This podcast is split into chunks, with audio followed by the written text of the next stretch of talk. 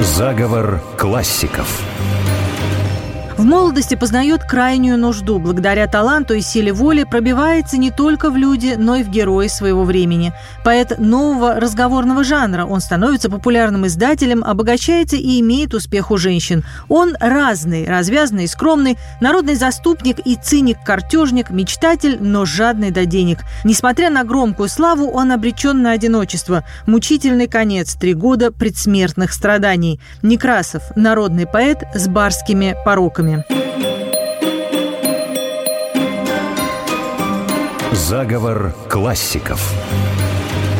Здравствуйте, это «Заговор классиков» у микрофона писатель Виктор Ерофеев. Виктор, здравствуйте. Здравствуйте. И я, Анна Качарова. Сегодня мы говорим о Николае Алексеевиче Некрасове. Я напомню, что родился он в 1821 году, скончался в 1877. И эпиграфом к сегодняшней программе будут его собственные слова о себе. В неведомой глуши, в деревне полудикой, я рос средь буйных дикарей, и мне дала судьба, но милости великой в руководителе псарей. Виктор, но, признаюсь честно, мне сегодня Некрасова хочется как-то открыть для себя по-новому, неожиданно. Вот что неожиданного вы такого можете главного о нем сказать? Ну, уже неожиданно эпиграф, потому что, в принципе, у нас Некрасова видит как поэта-революционера, как человека, который сделал все для того, чтобы Россия превратилась в демократическую республику. Скажем так, на самом деле Некрасов только одной какой-то малой частью был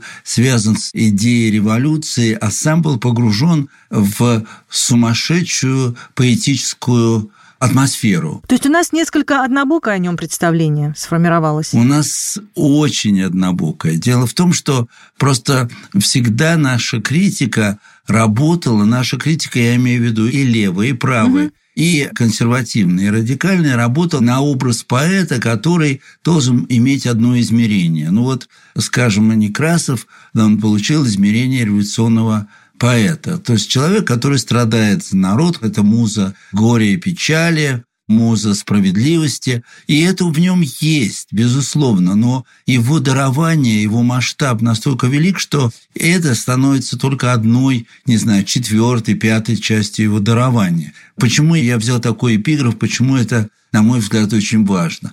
Дело в том, что в нем бушевали страсти, и он эти страсти обращал к своему непростому детству. Отец у него был исправником, то есть человек, который фактически имел право наказывать людей, и э, сам мальчик был порой при исполнении этих наказаний, он увидел, что человеческая природа неоднородна, что в человеке существуют разные страсти, что существует добродетель, а есть еще и разные пороки, а есть еще и разные желания, и вообще, вообще все есть. То есть у Некрасова многое, вот, что называется, из детства, да? У Некрасова многое пришло из детства, такого, я бы сказал, жесткого детства, которое еще превратилось в нищую юность, ну, в общем, целый набор тех самых экспериментов, которые нужны для человека, если у него есть, безусловно, талант, чтобы осознать, кто мы такие люди.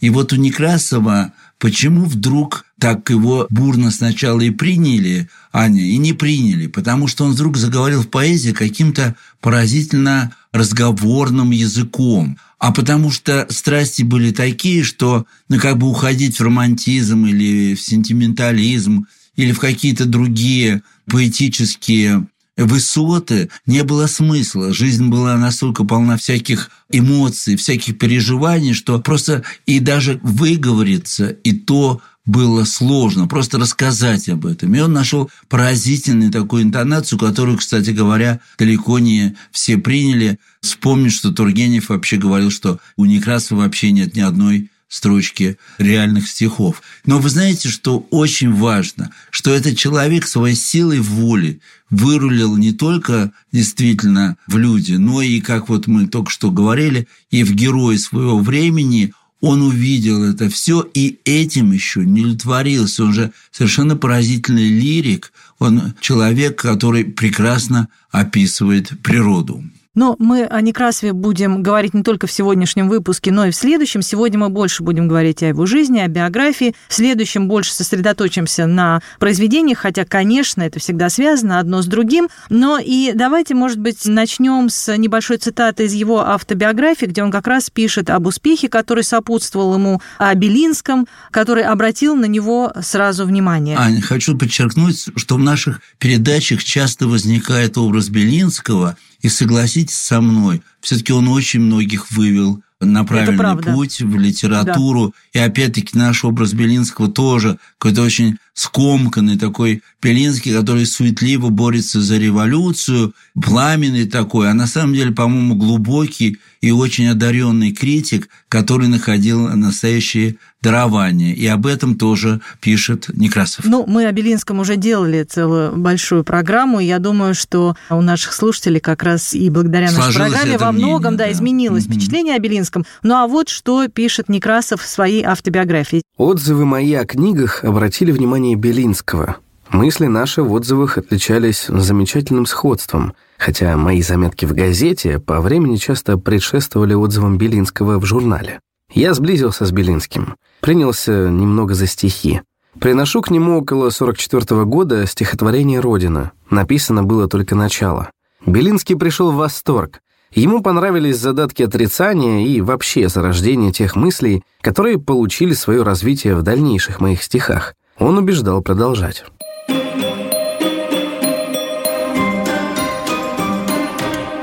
Коль скоро мы сегодня говорим о биографии Некрасова, то, конечно же, мы будем говорить и о героине одной из наших предыдущих программ, выдающейся совершенно женщине Авдотье Панаевой, которая была спутницей Некрасова в течение многих лет. Бурная, интригующая история. Даже вот не знаю, сейчас эпитеты подобрать надо. Подождите, признайтесь мне, что вы просто в нее влюблены. Да, насколько Но вы она тоже. Прекрасная. Она же шикарная женщина да. была, правда? Шикарная, Умная, конечно. талантливая, привлекала к себе внимание. В общем, Некрасов Красивая. не всегда да. хорошо себя вел mm. в отношении нее, так уж, если на то пошло. Но вот эта встреча была в какой-то степени роковой, и Панаева, которая оставила нам воспоминания об очень многих своих современниках, она действительно писала прекрасно, ярко. Она ведь о Некрасове, естественно, тоже о своей первой встрече, знакомстве с ним тоже написала. Давайте послушаем. Первый раз я увидела Некрасова в 1842 году, зимой.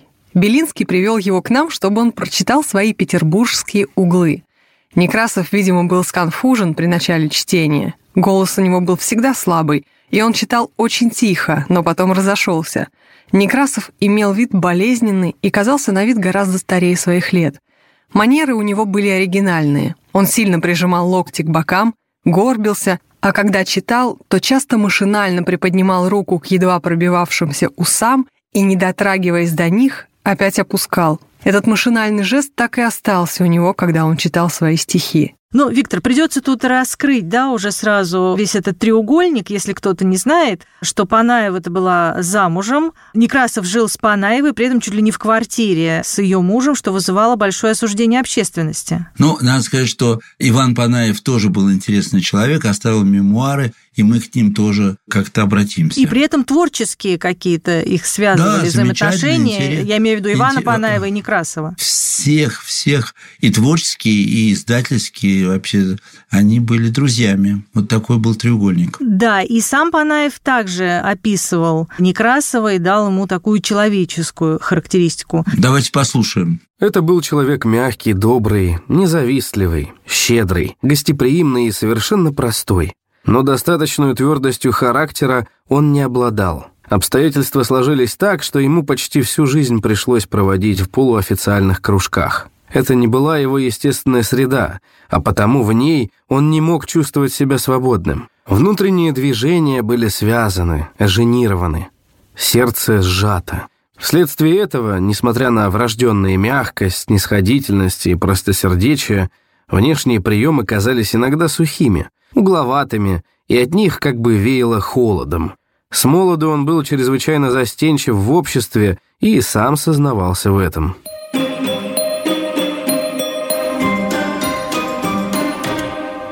Мы продолжаем разговор о Некрасове. Виктор, у кого-то я прочитала, что он любил обращаться к своим собеседникам. Отец мой, правда ли это?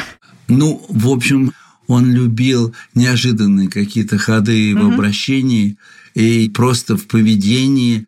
И надо сказать, есть любил что в этом плане что? он был какой-то необузданный. На том фоне, представьте себе, таких благородных людей, как Тургенев, он, конечно, выглядел таким, условно говоря, непричесанным человеком. Тургенев поэтому, кстати говоря, его действительно по-разному воспринимал. Не обязательно плохо, но, в общем, по-разному. Понимаете, он был такой яркий, немножко эксцентричный, и я бы сказал, в общем, человек, который мог подставить другого человека. То есть Даже так? тут у него были и, конечно, и какие-то пороки. Ну, конечно, кому-то он недоплачивал, кто-то страдал из-за из того, этим, как мы знаем, как страдали многие издатели. Неоднократно мы с Да. этим сталкивались. Да. Достоевский Это тоже правда. жаловался, что ему не платят и так далее. Да. Погодин. Это Лесков жаловался на Достоевского, что не платит. Ну, в общем, короче говоря, А, да, да, да. бывало В общем, все друг на друга жаловались по недоплатам. Да. да, это правда. Ну хорошо, но тем не менее, он ведь э, имел, по-моему, пять классов образования, да, и был Да, фантастически немного. образованным человеком. И смотрите, и он не знал ни одного языка. То есть, в общем, для тех времен вообще не знать французский язык – это просто катастрофа.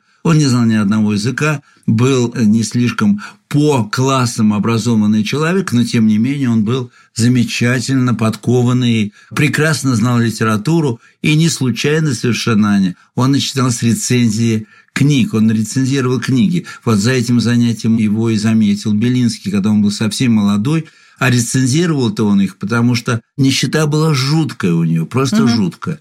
И вот он спасался от нищеты именно читая книги. Ну, Суворин, современник его, журналист, издатель, критик и драматург, пишет о том, что он был человек невероятной воли, что вот добивался того, чего хотел. Да, вообще о Суворине мы обязательно сделаем передачу, он, как и Катков, несколько подзабыт, и его считали консерватором, даже реакционером, но он был очень острый полемист и очень внимательный собеседник и современник. Вот посмотрите, пожалуйста, как он чудесно увидел и запечатлел Некрасова. Это был не из тех, кого судьба может взять в охапку и бросить куда хочет. Нет, это был прежде всего человек замечательного ума. Не зная ни одного иностранного языка, почти ни одного иностранного слова, получив отрывочное, кое-какое образование, не кончив нигде курса, даже в гимназии, он быстро все схватывал и не только не терялся среди образованных, развитых научно молодых людей сороковых годов, но стал между ними как нечто очень оригинальное, самобытное, крепкое, поражавшее знанием людей и жизни вообще. Действительно, он знал ее ближе и лучше, чем Белинский, Тургенев и многие другие, с которыми судьба его сталкивала.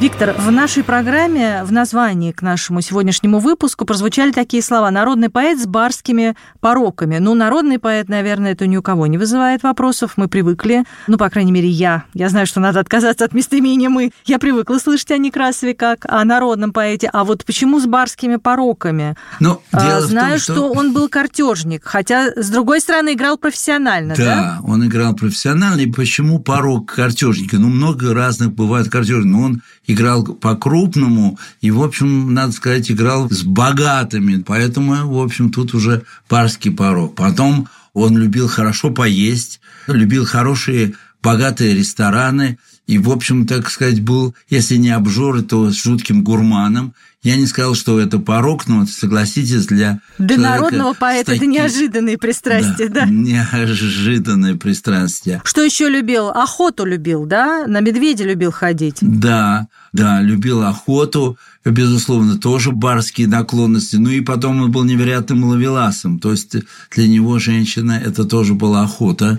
И все это вместе, ну не забудем, что дело все кончилось его связью с француженкой. Ну, то есть, да, вся история с Панаевой закончилась связью с француженкой, а история с француженкой попозже э, закончилась поговорим, да. женитьбой на девушке, так сказать, я понимаю, из увеселительного заведения взятой. Да, да, но тут в этом смысле надо сказать, что поразительным образом они почему-то все хотели спасать девушек из увеселительных заведений, потому что, помните, и Добролюбов тоже у нас этим отличался. Остался. Да, да. Немку взял себе совсем уже прям чуть ли не падшую Ну и Булгарин. женщину. И Булгарин тоже, Тут сейчас мы, да, безусловно, список да. составим, я чувствую.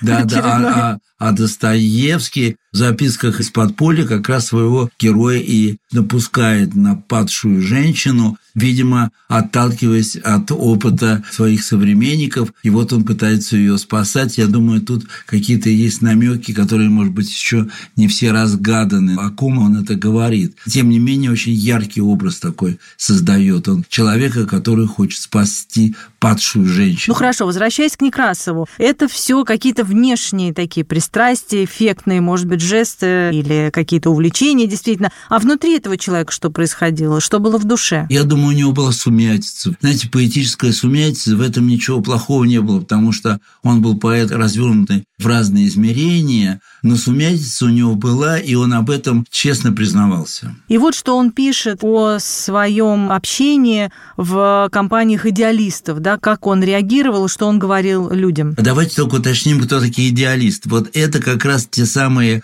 писатели, которые вышли из дворянского сословия, опять-таки сошлись на Тургенева, и которые рассуждали так красиво о народе, о его спасении.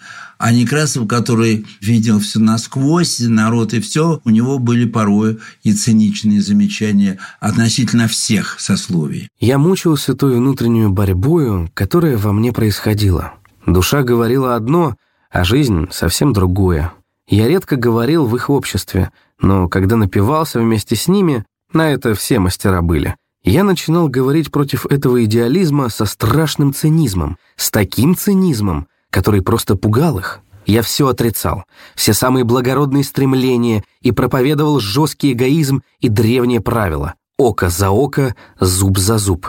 Когда на другой день, проспавшись, я вспоминал свои речи, то сам удивлялся своей смелости и пропасти цинизма.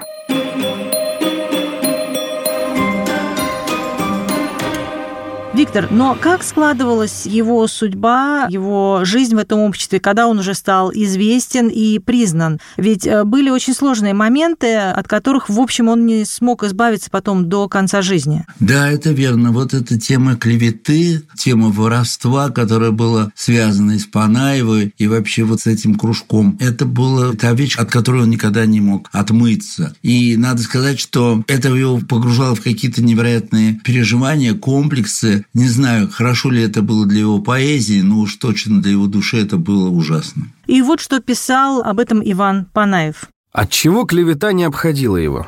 Он имел громадный талант и, кроме того, во вторую половину жизни – деньги, как и то, и другое. Многие не могут переносить этого. Им как будто обидно, точно талант и деньги отняты у них, и они, многие, негодуют на такое совмещение благ. Почему негодуют? Не могу понять. Не потому ли, что так горячо и так мрачно выражал в своих произведениях свою скорбь о разных людских бедствиях? Он жил между тем сам так, как живут достаточные люди, не испытывая материальных лишений.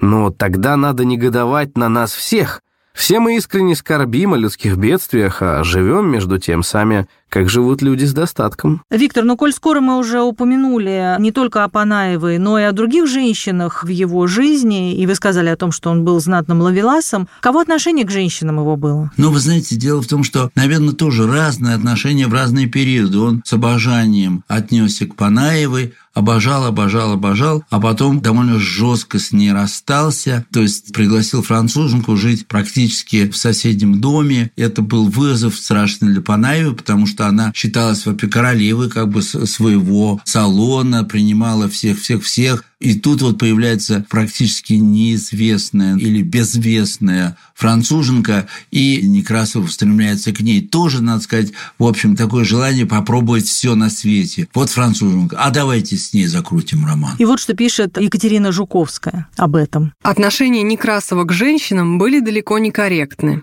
Так, всем известно его нескрываемое отношение к Авдотье Яковлевне Панаевой, которой он главным образом был обязан своим благосостоянием, одно время приняли весьма некрасивый характер. Живя с ней почти в одной квартире, дверь об дверь по парадной лестнице и связанной непосредственно с его задними комнатами, Он не только беззастенчиво принимал у себя француженку, что было оскорбительно для самолюбия Авдотьи Яковлевны, но постепенно низвел последнюю на роль экономки, поселив француженку напротив своей квартиры.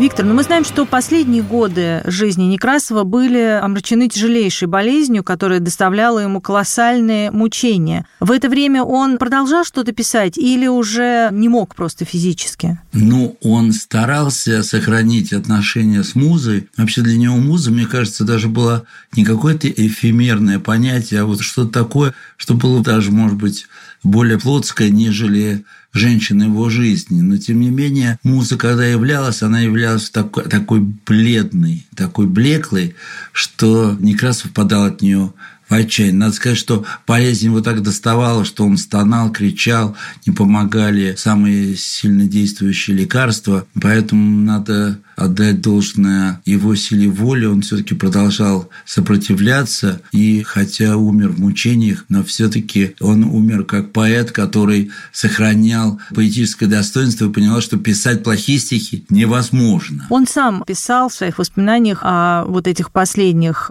годах жизни описал вот эту свою тяжелейшую болезнь. «Мой дом – постель. Мой мир – две комнаты. Пока освежают одну, лежу в другой. Полрюмки кипрского меня опьяняет. Гран опия делает меня идиотом, не всегда давая сон. Стихов уже писать не могу, но днями нападает на меня какое-то самомнение. Я испугался и перестал звать свою музу. Не выдержал только раз. Недуг меня одолел но муза явилась ко мне беззубой, дряхлой старухой, не было и следа прежней красоты и молодости. Того образа породистой русской крестьянки, в каком она всего чаще являлась мне, и в каком обрисована в поэме моей «Мороз, красный нос».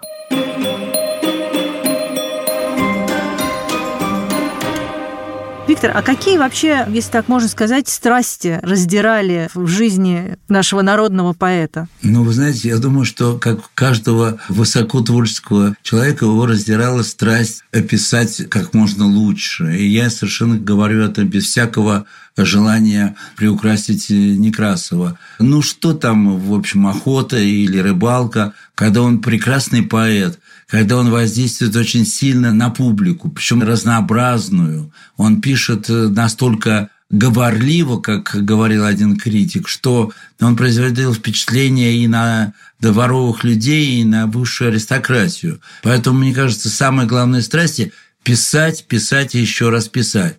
А уже в жизни, о которой мы сегодня говорим больше, чем о творчестве в нашей сегодняшней программе, его, конечно, раздирали страсти такого порядка материального. Он был материалистом в том смысле, что он хотел зарабатывать как можно больше денег на журнале. У него совершенно замечательно шли дела с журналом. И он хотел, безусловно, чтобы у него было все, что нужно для счастья. А что такое в то время? Это значит, еще раз скажу, это богатство, признание, разумеется, но это всегда, везде, не только тогда и, конечно, успех у женщин. Все это он имел, получал, хотя, надо сказать, что касается вот признания, то тут были всегда какие-то проколы, и это ему доставляло тоже неудобства. То есть счастье у него было неполноценным. Посмотрите на его портрет, он всегда какой-то грустный, хотя в молодости, и когда он преуспел, вот уже в той поздней молодости он такой холененький, такой симпатичный, а дальше все равно он грустный-грустный не из-за болезни. Но мне кажется, мы все знаем знаменитый Конечно. портрет Николая Ге, а у этого художника вообще никто особо радостным или жизнерадостным Это правда, это правда, я согласен. Получался. Но помимо этого портрета есть еще другие портреты, есть фотографии. В общем, он имел ощущение счастья, как именно такой борьбы, и когда-то это ему удавалось победить, когда-то нет, и вот видно, что он человек издерганный и нервный. Но, знаете, мы же разбираем его именно как великого поэта, потому что если бы мы взяли его Безусловно. такого человека похожего, допустим, но не талантливого, ну, мы бы просто его взяли, пожалели, сказали, у него все равно были какие-то моменты счастья. А здесь мы можем сказать, знаете, что, а может, в этом несчастье рождались его прекрасные стихи. Может быть, в этих несчастьях, которые были связаны с женщинами, он обращался к природе, писал совершенно потрясающие стихи, которые мы знаем с детства, со школы. Мы даже забыли, что это Некрасов. Нам кажется, что сама природа так говорит о себе. Это правда. Но он писал и Толстому о своей жизни, да, и достаточно был критичен к себе. Давайте послушаем. Мне очень нравится, что он сохранял по отношению к себе тоже дистанцию и мог говорить о себе весьма критично. «Я веду гнусную жизнь», – писал он молодому Толстому. «Бессонные ночи отшибают память и соображения. Да, я веду глупую и гнусную жизнь, и ей доволен, кроме иных минут, которые зато горькие, но, видимо, так уж нужно».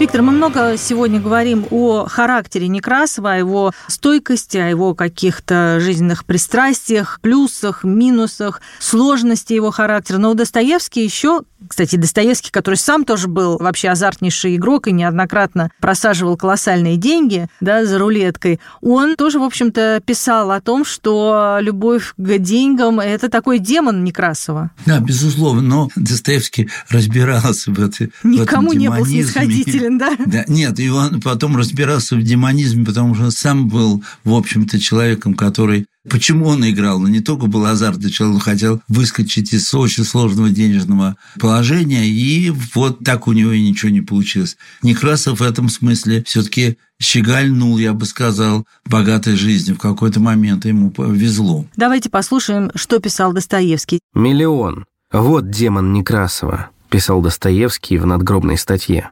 Это был самый мрачный и унизительный бес. Демон гордости, жажды самообеспечения. Я думаю, этот демон присосался еще к сердцу ребенка. Демон осилил человека, и человек никуда не пошел. Но и все-таки, наверное, стойкость, да, стойкость характера – это одно из главных его качеств. Ну да, но если бы этого не было, то не сложилась бы никак ни жизнь, никак не сложилась бы и поэзия, вообще не сложилась бы, наверное, и любовь к той же Панаеву прекрасной. Я думаю, что это удивительная фигура, и она нуждается еще в раскрытии, потому что она настолько замусолена вот этой идеей, что смотрите, кому живется весело, вольготно на Руси, да, это да. разоблачение. А ведь в конце кончается, что мужички-то выпили, и они-то сказали, что им-то хорошо, вот они кто. И хотя это мимолетное счастье, но это то самое счастье, которое они испытали. Так что, когда нам в школе отрезали конец этой поэмы, то нам казалось, что это направлено против помещиков и, условно говоря, То есть не просто так капиталистов, да. отрезали, это понятно. Да, вообще там много чего отрезали, и я имею в виду, что хотели всегда выстроить нашу литературу как революционную, социальную, ту литературу, которая она направляется к народу. А Некрасов, он действительно народный поэт, только он по-другому, он народный поэт, потому что он гораздо знал лучший народ, чем все те люди, которые находились вокруг него. И в этом смысле он, конечно, был человеком тоже уникальным. Вы знаете, я могу поделиться с вами впечатлениями, что, конечно, готовясь к нашей программе, вот читаю какие-то воспоминания о том, как он болел в последние годы, как он это переносил. Действительно, вот такой выстраивается образ очень стойкого человека, и это не может не производить впечатление. Вот что писал, опять-таки, Суворин, которого мы сегодня уже вспоминали. «В январе будет ровно три года», — говорил он незадолго до смерти, «как я заболел. Но страдал он особенно сильно года полтора. Нервные боли он чувствовал во всем теле и постоянно должен был переменять положение. Боли усиливаются, долго он тушит и выдерживает. И есть всему пределы, и комната оглашается его криком и стонами. Эти припадки случались ежедневно и по несколько раз в день. Ему давали одуряющие вещества, и он засыпал.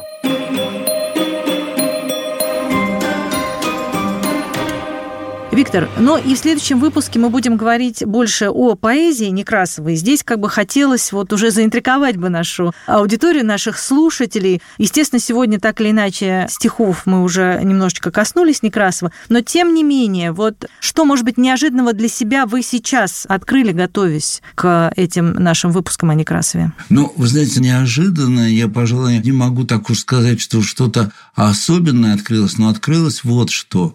Открылось то, что что при жизни он все-таки был не так хорошо понят, как после того, как он умер, и Серебряный век прочитал его заново, вдруг выяснилось, что он великий Серебряный поэт. век тоже и, удивительно. Да, да. И стали его поднимать прямо до небес.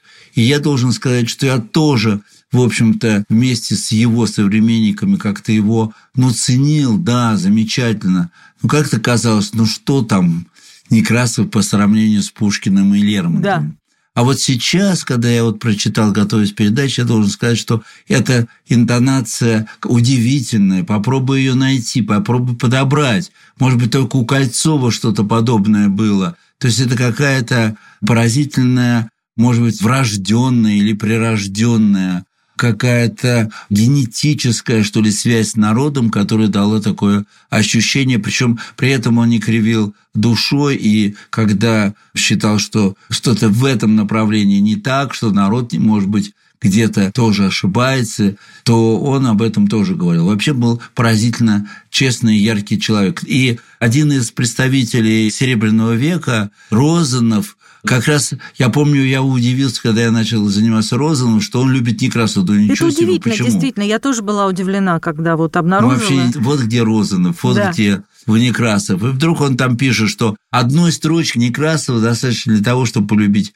поэзию, какой замечательно приводит строчку, ну, более-менее такую известную, сейчас уже даже не важно какую, а главное, думаю, ничего себе. А потом вдруг открывается, что вот это желание сойти с каблуков, сойти на землю и почувствовать именно то, что происходит со словом не с точки зрения реализма, а с точки зрения какого-то удивительного наполнения его разными смыслами. Серебряный век этим занимался. Так вот, Некрасов, пожалуйста, который писал и о природе, повторяюсь, и о женщинах, совершенно фантастические вещи писал о народе, я имею в виду поразительно сильные. Вот это все как раз и говорило о том, что у него поразительный многовекторный дар, который дала нам для того, чтобы раскрыть Некрасова его чудесная, чудовищная, адекватная и совсем неадекватная жизнь. Ну и вот что писал о Некрасове Розанов. Некрасов дал первый образ прозаического стиха и был первым публицистом-поэтом, в этом синтезе двух качеств, достигнув почти величия.